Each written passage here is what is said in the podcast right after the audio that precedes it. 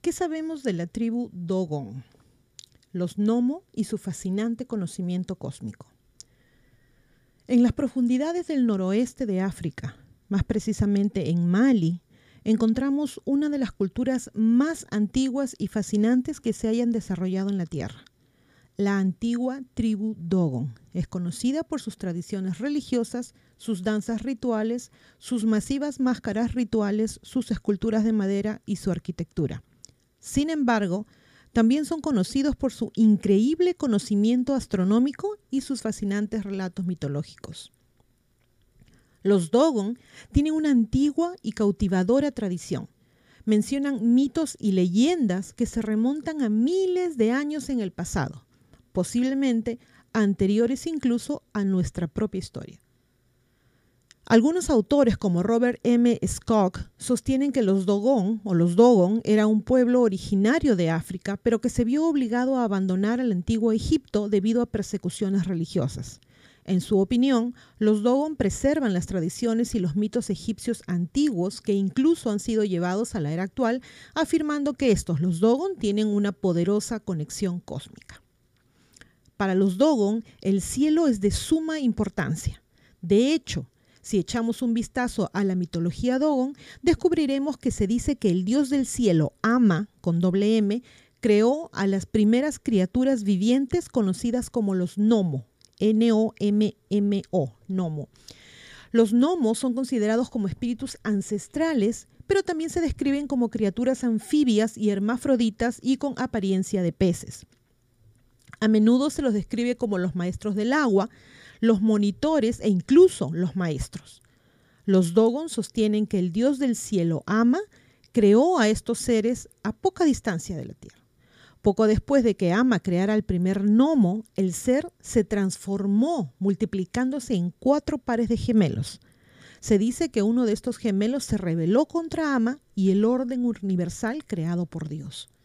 Curiosamente, a Ama también se le llama Amén, ama, aunque comúnmente se le conoce como de género masculino, en realidad simboliza los principios masculinos y femeninos, por lo que se le caracteriza más adecuadamente como un ser sin género. Para restaurar el orden y traer la paz, Ama sacrificó un gnomo y desmembró su cuerpo, esparciéndolo por el universo. La paz fue restaurada. Pero ¿son estos antiguos relatos solo parte de mitos y leyendas? Entre 1931 y 1956, los antropólogos franceses Marcel Griaule y Germain Dieterlen, perdónenme si lo pronuncio mal, viajaron al noroeste de África para estudiar la tribu Dogon. A finales de 1946, Griaule pasó 33 días consecutivos manteniendo conversaciones con un Ogon, H-O-G-O-N, que viene a ser el chamán Dogon, llamado Ogotemeli, que se cita como la fuente en la mayoría de las futuras publicaciones de Graulé sobre los Dogon. Graulé escribió casi 3.000 páginas sobre las creencias de la antigua tribu Dogon, donde detalló el conocimiento Dogon de las plantas, la cosmogonía, entre otras cosas. Supuestamente el Dogon les reveló una serie de secretos a Graulé y a Dieterlen.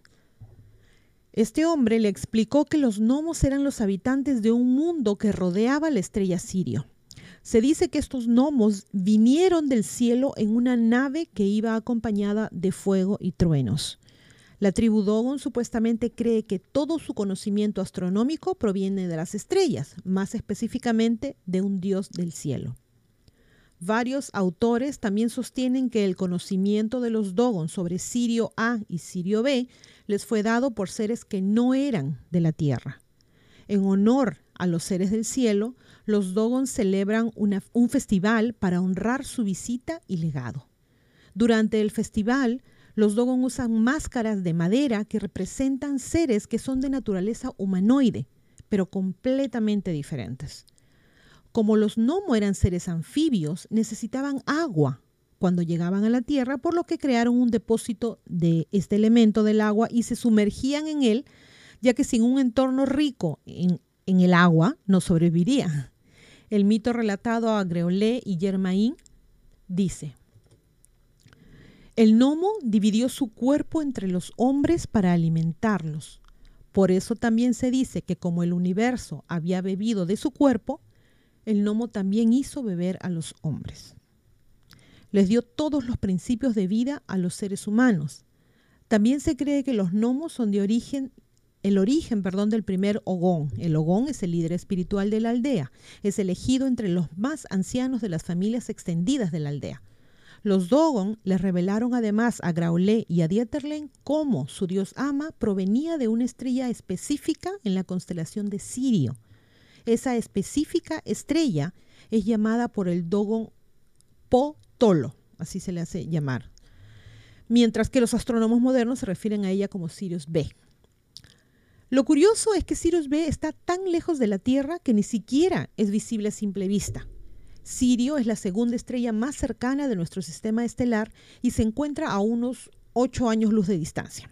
Acá chicos tengo que hacer un pequeño paréntesis. Lo único que yo he sabido toda mi vida de, un año luz era que es un montón de tiempo o un montón de distancia en todo caso, ¿no? De ahí en más, nada. Estuve averiguando y resulta que, y para los efectos de este artículo, 8 años luz equivalen a 72 billones con B de kilómetros o 48 billones de millas. O sea, aquí cito nomás cerquita. Entonces, continuamos.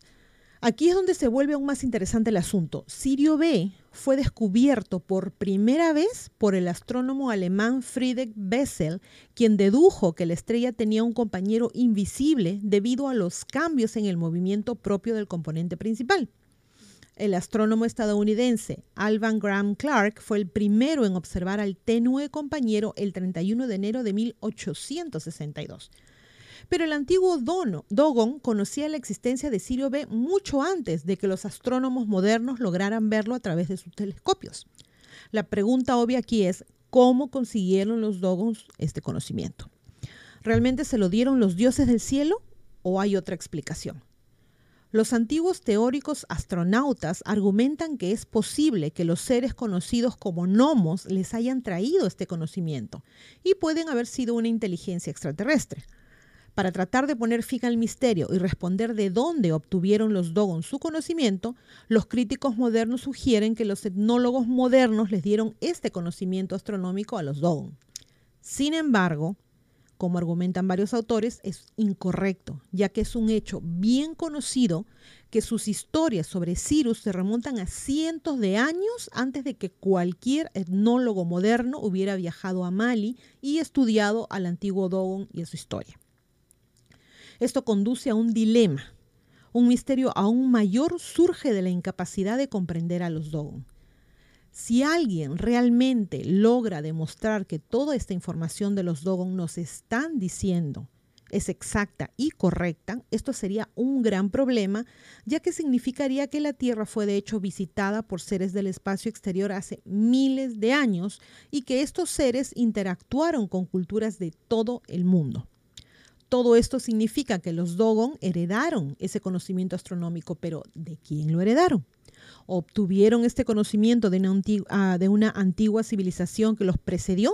¿O es posible que todo su conocimiento provenga de las estrellas, como algunas de sus leyendas orales sugieren?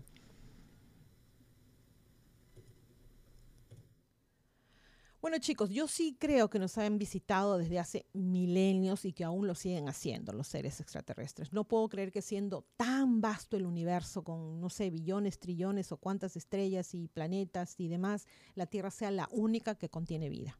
Ahora, ¿cómo son estos seres? Eso ya es tema para otro video. Eh, una cosa que me llama mucho la atención es cuando se menciona que el primer gnomo, que un gnomo fue sacrificado por el dios Ama, siendo éste desmembrado y esparcido por todo el universo para que reinara la paz.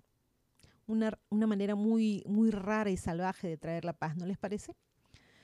Bueno, yo creo que acá terminamos nuestro artículo. Espero que les haya gustado y a pensar bonitos, chicos. Gracias.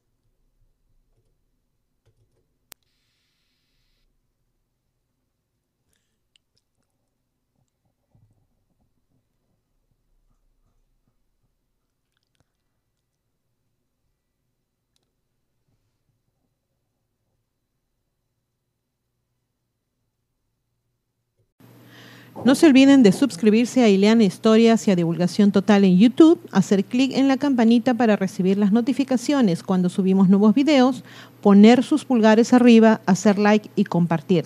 Sigan a ambos canales en los podcasts. También tenemos divulgaciontotal.com donde pueden visitarnos y suscribirse con su correo electrónico. Y seguimos en todas las redes sociales, Facebook, Twitter, Parler, Telegram Twitch. Aceptamos sus colaboraciones en PayPal y tenemos también merchandising en Teespring. A pensar bonito.